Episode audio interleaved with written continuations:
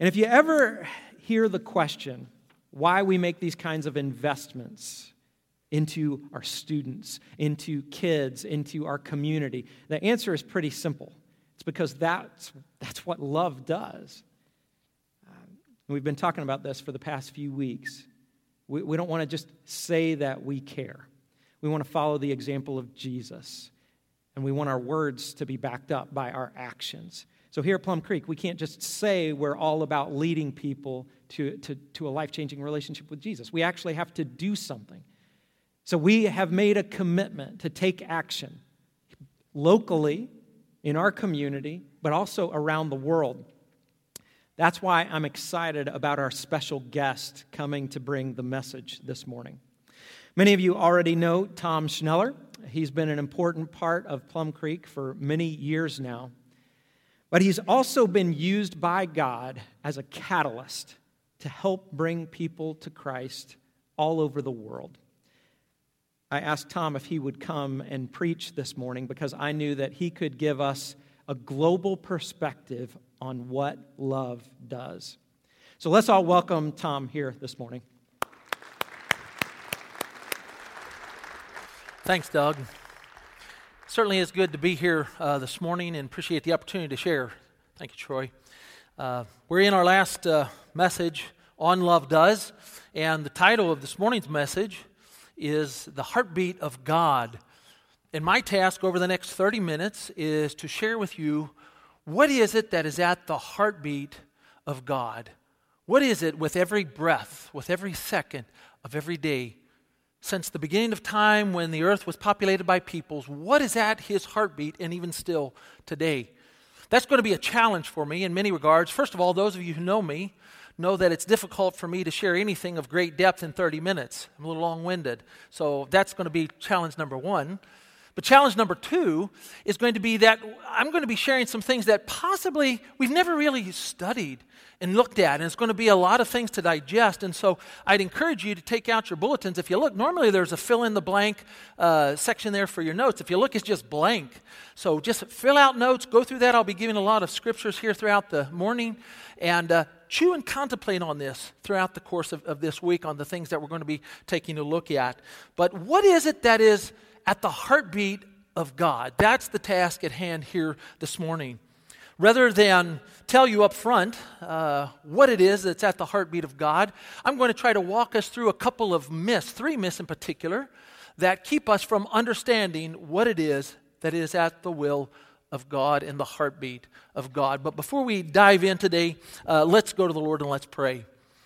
Father, we thank you uh, for opportunities such as this when we could come together to worship you, to praise you for who you are, not only for what you've done for us, but what you're doing throughout the world. And ultimately, uh, Father, we can see this grand scheme unfolding uh, to, to a day that uh, you will send your Son back to earth again.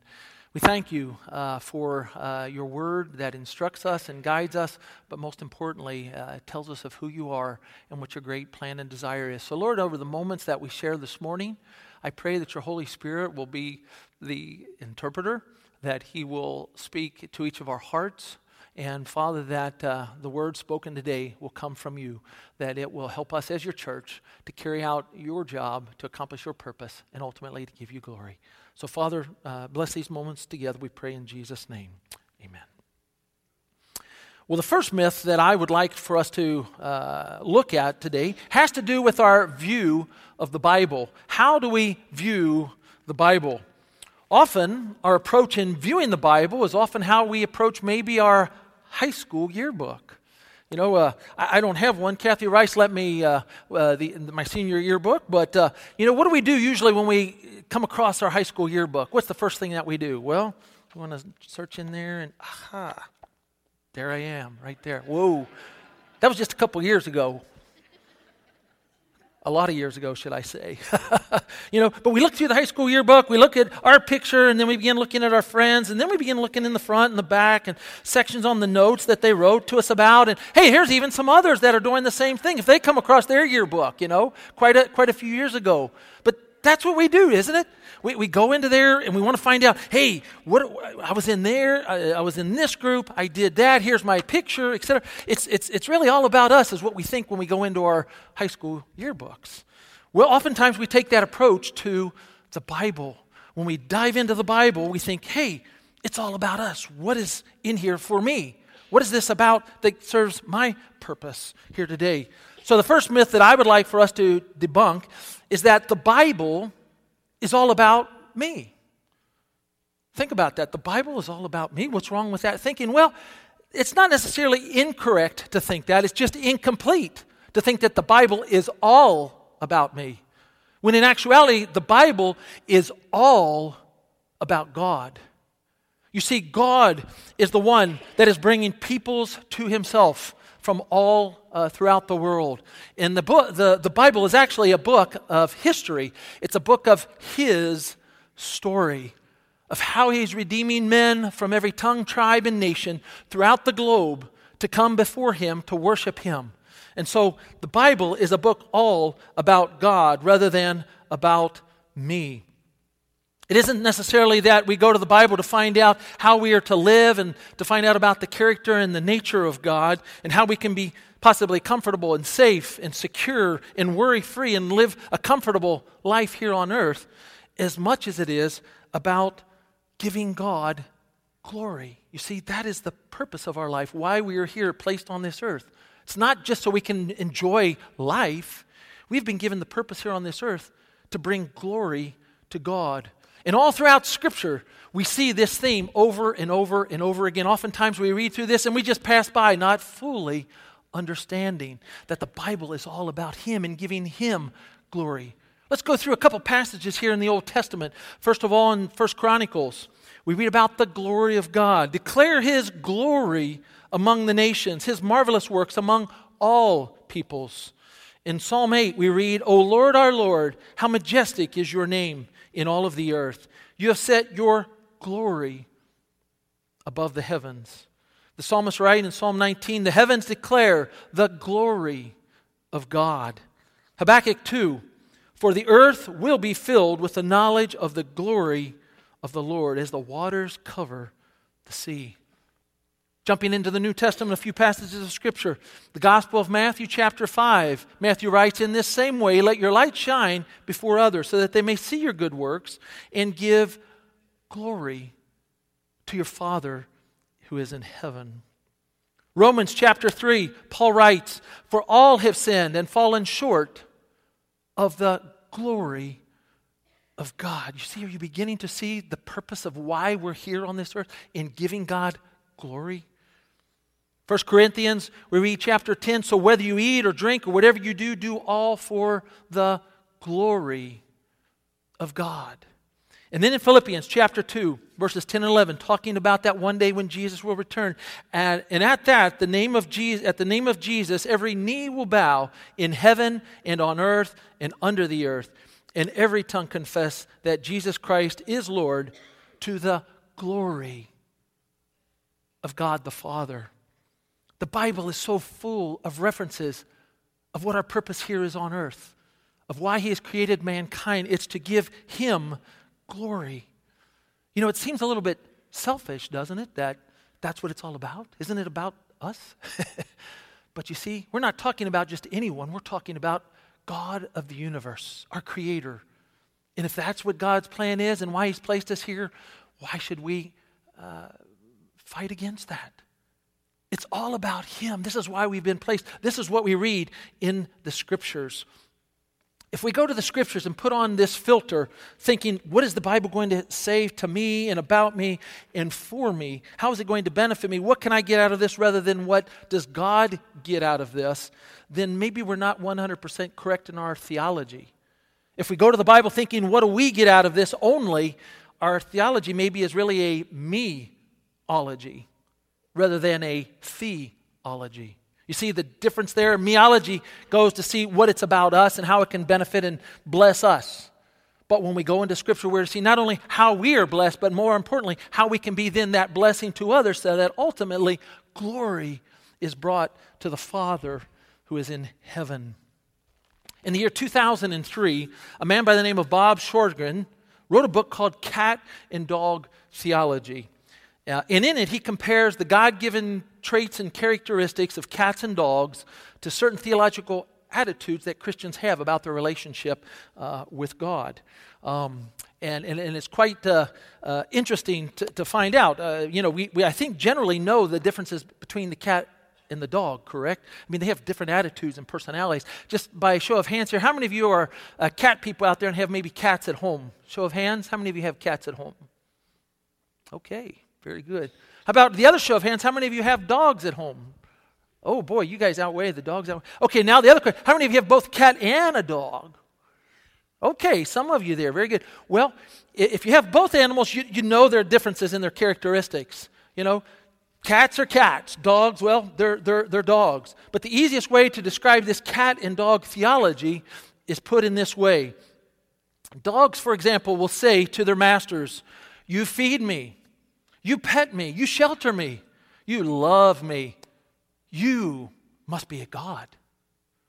Cats, on the other hand, even though they say something similar, add something a little different twist to this. They will say, You feed me, you pet me, you shelter me, you love me. Huh, I must be a God. In all jesting, as we look at this in a human comparison between the characteristics of how we perceive God and our relationship with Him, you know, even though cats don't specifically say they are God, or even those of us who are believers and followers of Christ don't say that, sometimes our actions portray that we think it's all about us, don't we? We say that Jesus lives to make our lives safe. Jesus lives to make our lives comfortable. Jesus lives to make our lives easy, to make our lives soft.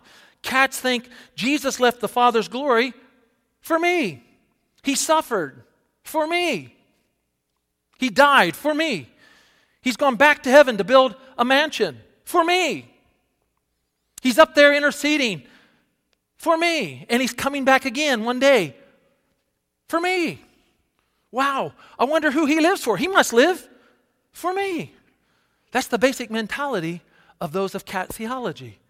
But rather, the dog understands these things. Yes, even though God does all of those things for me and for us, a dog will understand, a, a person of this characteristic one thing that is, is a key element about life that's found in the book of Colossians, chapter 1, verse 16, is written by the Apostle Paul For by him all things were created, things in heaven and on earth, visible and un- invisible, whether thrones or powers or rulers or authorities. All things were created by him and for him.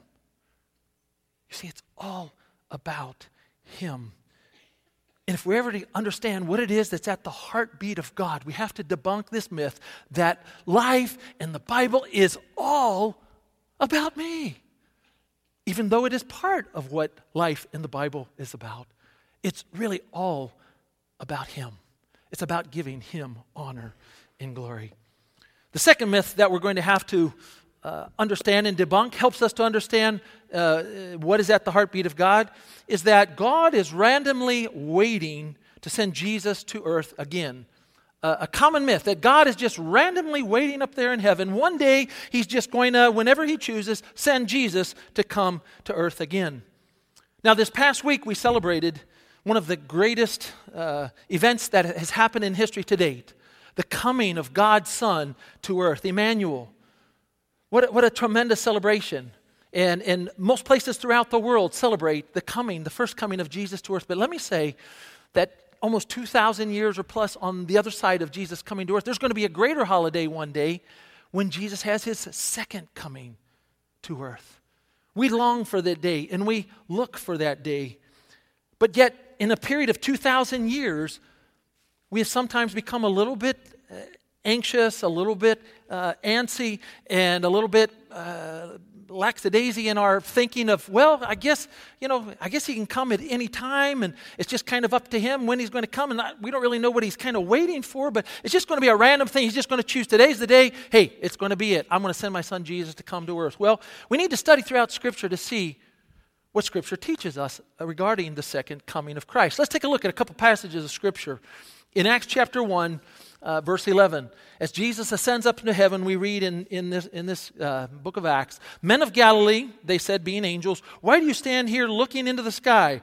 This same Jesus who was taken up from you into heaven will come back in the same way that you have seen him go into heaven. So we know that one day Jesus will come again. It's, it's, it's told in the scripture, and the promises that we read throughout scripture always come true. So one day Jesus will come. We do know that. But the second thing we learn from scripture about the second coming is that Jesus' return will come unexpectedly for unbelievers. Thessalonians chapter 5, verses 1, 2, and 4, we read, Now, brothers and sisters, about times and dates, we do not need to write to you, for you know very well that the day of the Lord will come like a thief in the night. But you, brothers and sisters, are not in darkness. So this day should not surprise you like a thief. So even though his coming will be for many a surprise, those who are followers of Christ should be expecting the return of Jesus. And then a third thing we read about the coming of Christ again to earth is found in Matthew chapter 24 that no one knows the time nor date for his return except the Father in heaven. Did you know that? That Jesus himself doesn't even know when he's going to come back to earth. This is going to be a command coming from God the Father. And so, through these passages of Scripture, we sometimes maybe formulate this idea that, well, we know he's coming again, it's going to be a surprise for many. Uh, we also read that no one knows, not even Jesus. So it's just going to be a roll of the dice. One day it's just going to be, this is the day. Well, that is a myth. And we need to debunk this myth because Scripture teaches us further of why it is possibly that Jesus has not yet returned to earth and why the Father has not sent him. We read in uh, uh, the, the, the, verses that, that follow um, uh, about Jesus uh, sending his, uh, Uh, coming back again to earth one day, but that he'll come after many events and things take place. Uh, and uh, before we, we kind of get into that, the, the, the thought is, is an analogy of that of a wedding. Tony and I went to a wedding here the night before last, and uh, you know you expect a bride to show up and a groom to show up, and thus they're married, and thus the wedding. Well, in Scripture, that's kind of what's portrayed to us in, in terms of the coming of Christ. He, being the groom, will come for his bride, the followers that he has here on the earth, and when that takes place, he will take us up to heaven, and there'll be this great wedding of the universe a celebration like no other celebration of every language and tongue and tribe and nation on the face of the earth uh, that will gather together and, and be one. And oftentimes, as we uh, think about Jesus coming again, we think, well, we just kind of waiting here at the wedding as the bride, but why hasn't the groom showed up? Why isn't he attending the, the wedding? is there something that he's waiting for? And so we just sometimes just sit back and we, we live our lives and we sit back and we wait and we wait for you. And when is it you're coming? We know you're coming soon. But the reality is, is that Jesus is already there. He is waiting actually for us. You see, the other side of that is the bride that has to be a part of every tongue, tribe, language, and nation according to Scripture, who will be there in heaven. In the book of Revelation, we read about this great multitude that no one can count men and women from every tongue, language, tribe, and nation. And so until that happens, uh, we know that Jesus will not yet uh, return. I want to read Matthew chapter 24, beginning in verse 3, a passage of scripture here, as Jesus is there sitting with his disciples on the Mount of Olives. Uh, Jesus, uh, uh, as he shares with them uh, about the end of times and when his second coming will, will take place, uh, we read in verse 3 as Jesus was sitting on the Mount of Olives, the disciples came to him privately. Tell us, they said, when will this happen and what will be a sign or the sign of your coming in the end of the age? And then in the next 10 verses that follow, Jesus begins to share all of the things that are going to take place before he comes again. We read about false prophets that will come in my name, proclaiming, I am the Christ, Jesus says. You will hear of wars and rumors of wars, but don't be alarmed. Such things must happen, but these are just the beginning, the birth pains, Jesus says. There will be earthquakes and famine in many places. There will be persecution of believers, and people will be put to death for my name's sake. There will be betrayal and hatred, even, yes, among believers. And there will be an increase in wickedness, and the love of most will grow cold. As we look at all of these things that Jesus said are going to take place, if we analyze this, we think, well, this is straight out of the newspaper of our times. Certainly, all of these things have taken place. But there's a verse that follows in verse 14 that we must understand to, to, to grasp the essence of what Jesus is, is sharing here to them and as a whole what God is sharing uh, to his family, to his children. In Matthew chapter 24, verse 14, the verse that follows, we read, And this gospel of the kingdom will be preached in the whole world as a testimony to all nations. And then the end will come. You see, here Jesus says that all nations on earth will have this opportunity to have the gospel presented to them before he comes again. The next logical question would be well, hasn't the gospel been taken to all of the nations of the earth? Well, uh, in short, you know, if I had more time here, I, I would share. but the short answer here is no. The gospel has not been presented to all of the nations of the earth. In fact, there are approximately 15,000 nations that could be found on the face of the earth. We're not talking about countries, these are nations. The difference between a nation and a country a, nation, a country has geopolitical boundaries. But yet, nations are something that distinguish one group, ethnic group, from another, whether it's language, religion, race, uh, traditions, what have you. Something that calls uh, us us and them them. It distinguishes us and separates us as groups of people throughout the world. And as best can be found, there are more than 15,000 ethnic groups found throughout the globe. And this has been at the heartbeat of God since the populations of the earth began, as the, as the people spread into the different portions of the land uh, from the Tower of Babel as they went forth to their, to their different uh, locations throughout the earth in different languages. He's been in this process all along of redeeming every one of them back to Him in terms of groups of people. And out of this 15,000, just a couple years ago, that number uh, was found to be reduced to around 3,000 in number. So, quite a large stride from 15,000 to 3,000. But uh, what is known today is that there are less than 600 of these nations who have yet to be reached with the gospel and presented to them. And at the pace of which we're seeing the gospel being taken to these places of the world, it will not be very soon. Uh, it, it will not be very long, should I say, until that number is at zero, where that task will be finished. The countdown is now going to zero. You see, this is the unfinished task. This is what is remaining for the job of God's people today.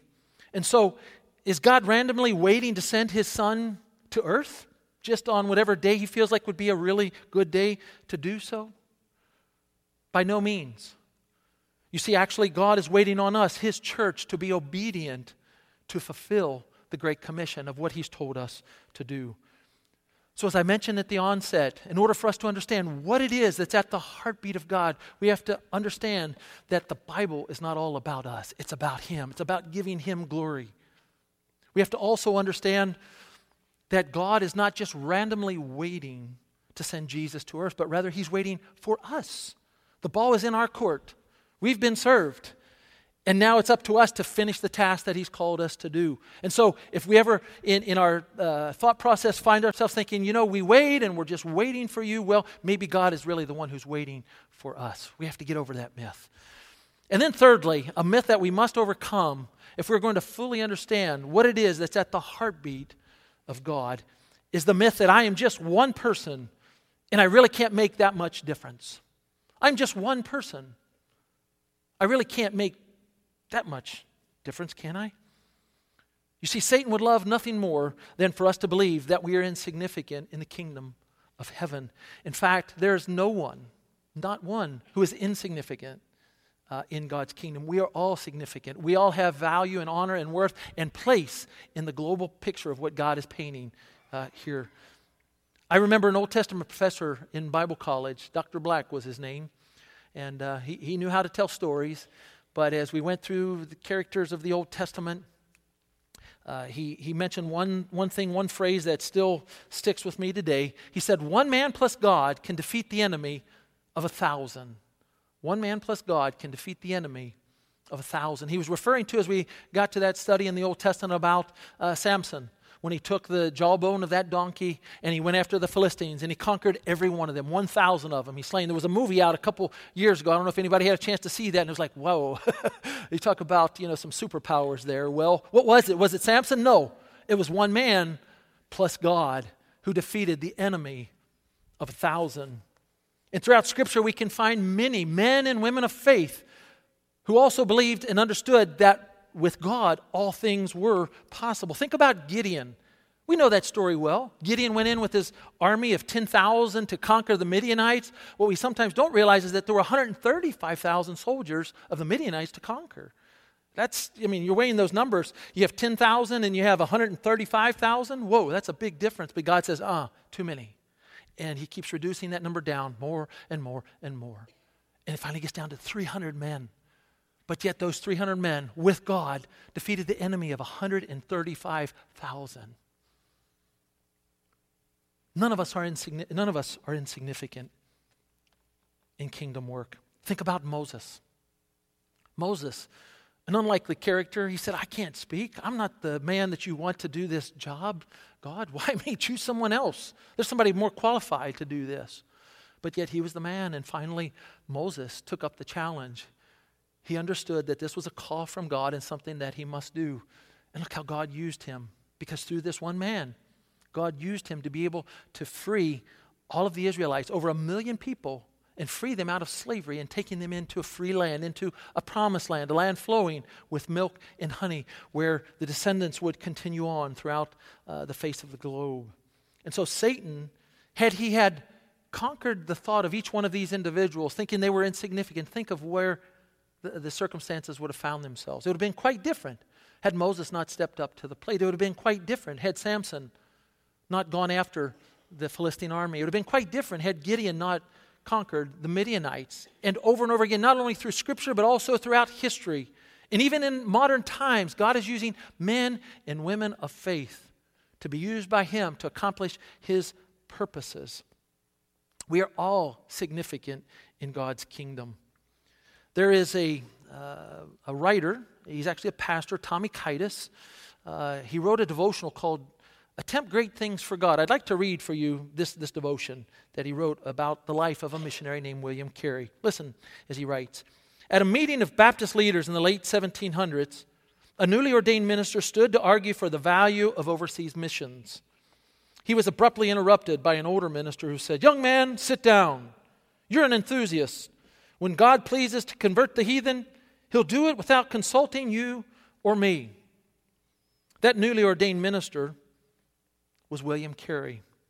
And while the older minister could not see beyond the doors of his own church building, William Carey saw a spiritual hunger for the entire country of India and many places throughout the continent of Asia. And so, for the next 41 years, he would attempt to do great things for God in the land. And with the help of God, some of William Carey's greatest accomplishments were number one, to help translate the Bible in 44 languages and dialects in India. 44. As we talk about those 15,000 peoples that are there, nations, ethnic groups, William Carey was responsible for 44 of them coming to know the gospel as he translated that in his lifetime. To translate the scripture into one language would be a great achievement. 44? Also, he was able to uh, establish a college in India in Serampore, and it's still in operation today, that college. And it's the oldest college in India, as well as one of the first uh, degree granting institutions in all of Asia. William Carey has come to be known as the father of modern day Protestant missions, and he's inspired countless individuals with his famous motto. You may or may not have heard of this somewhere or another. He said, Expect great things from God attempt great things for God. Expect great things from God, but attempt great things for God. I have a picture of this on my desk in, in, my office. It's, it's a great inspiration to me on many occasions as I've just contemplated, Lord, this task is just way overwhelming, too challenging, too much. Many of you are familiar with the mission organization that I'm so blessed to be a part of and direct, Disciple Makers. Plum Creek has been a great partner with us for, uh, this is our 30th year in ministry with Disciple Makers. And even beyond that, before we join with Disciple Makers, uh, Plum Creek has joined and partnered with us years prior to that. So, for many years, uh, you have been a part of ministry with us, and we're so grateful for that. And 20 plus years ago, uh, we had a shift in focus as we understood this task of fulfilling the Great Commission in going to the nations of the earth who have yet to be reached. Over these last 20 uh, plus years, uh, in the endeavors that God has allowed us, uh, for His glory, we have seen over 20,000 baptized believers come to Christ uh, in Asia as a result of the ministry there, all for the glory of God. And I could stand here today and tell you countless men and women who have been used by God, who have even had greater accomplishments in the Lord's kingdom, who have brought many more to the feet of Christ, people who are now residents in heaven because of their labor, but because they said, Yes, I'm going to expect great things from you, God, and I'm going to attempt great things for you.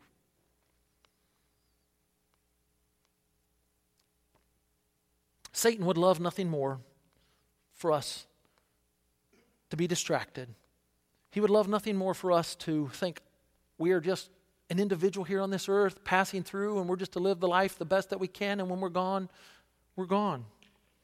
So this myth must be debunked. We need to have the attitude that which we find of the Apostle Paul as he says, I can do all things through Christ who gives me strength. So, what is it that is at the very heartbeat of God that we set out in the onset here to try to define? Well, I think we can put it into one statement here. Read with me and silently as I read aloud.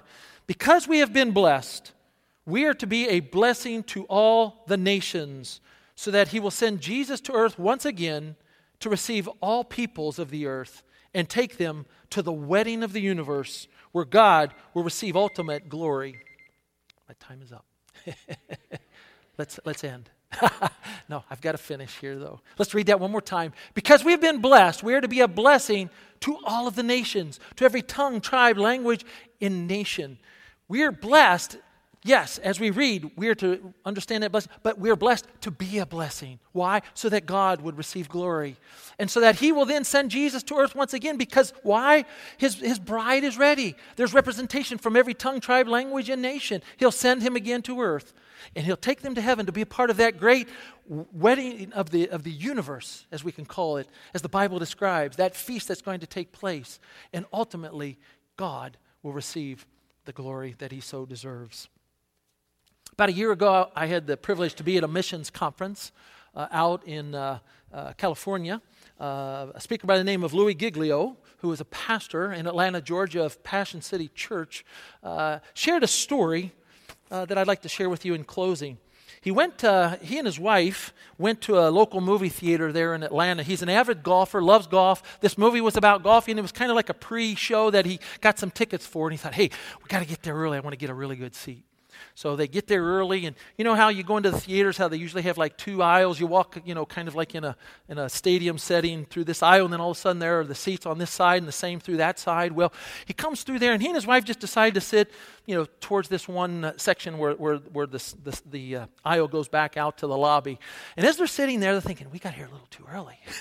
There's nobody here, but they notice one gentleman who's sitting almost on the opposite side there, and that gentleman kind of looks over and waves, and so they're like, "Hi, how you doing?" And so they're and they look, and this gentleman just keeps on waving, and thinking, "Okay, this is a little little strange." Well, uh, as he and his wife begin talking more and more, he, he noticed this man is really not looking at him, but actually looking at his wife. He's thinking, "Hmm." This guy's trying to hit on my wife. I'm, I'm feeling a little uncomfortable about this. And so, as he's getting a little nervous about what to do, he sees this man go out and down the, the aisleway and thinking, okay, whew, good, he's gone. Because I, don't, I don't know what I would have done. And all of a sudden, guess what happens? That gentleman comes on the other side of the aisle and sits right behind him. and he's like, okay, now what? and so he's looking, and this gentleman's looking at them. And just as he's about ready to say something, the gentleman says, So, uh, you interested in and anxious to see this movie? And he said, Oh, uh, yeah, yeah, we, we are. We are. And he said, You know what? He said, I'm in the movie you know, I have a part in this movie. And he said, oh, oh, really? He said, yeah, yeah. He said, actually, if you, if you watch the movie and about 15 minutes into the movie, he said, there's going to be a scene. It's a bar scene. And he said, you'll see a, a waitress come out, you know, with some drinks on a, on a, a, a, a, tablet there. And if you look, as soon as she passes in the, in the background, next to the bar, there I am. I'm standing up. You can notice me there. Be looking for me. So, oh, okay, okay, we will. And so uh, after they finish that conversation, some other people come on the other side, and the gentleman gets up and he goes and he starts talking with them, probably to say, hey, you know what? I, am in the movie here. Uh, I'm really excited about this. So, you know, they, the lights go down and the movie starts, and so they think, okay, well, let's, let's take a, you know, timer on here and see about 15. Sure enough, about 15 minutes in it comes to the bar scene and like, hey, wait a minute, this is it. And here the, the, you see the uh, waitress kind of walking across the room, and all of a sudden, like, there, there, it's over. it was just a split second, but wow, that, he made a big deal about nothing, didn't he? I mean, for, for the two seconds that he was claiming his name to fame in, in Hollywood, but you know, you got to thinking, well, you know what though? For this gentleman, he was excited. Why? Because he was invited to be in the picture. He had a part in this great movie that was just uh, coming out in, in the theaters at that time. So he was very, very excited about that. In similar fashion, we are in the movie. We get a chance to be a part of God's big picture. What God has been doing all throughout time, throughout history, of bringing peoples to himself, he has invited us to be a part of that. It's just a small window, but we have a part. None of us are insignificant. We all have a place. We have to recognize that we have to attempt great things for God and we have to expect great things from Him. God can use us in great and mighty ways. As we look at the world that is about us and we look about uh, the return of Jesus and thinking about what it is that's at the heartbeat of God, Again, it is this God is waiting for us, His church, to be obedient in fulfilling the Great Commission so that He could send His Son Jesus to earth to, recollect, uh, to, to collect the nations of the earth, to take them to heaven, to be a part of this great wedding celebration that one day will ultimately give the honor and the glory that God deserves.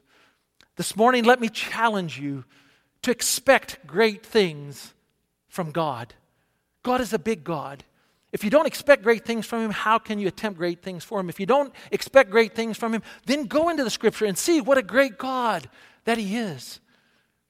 And if you can expect great things from God, then the challenge is to attempt great things from God. He has invited us to be a part of this global plan.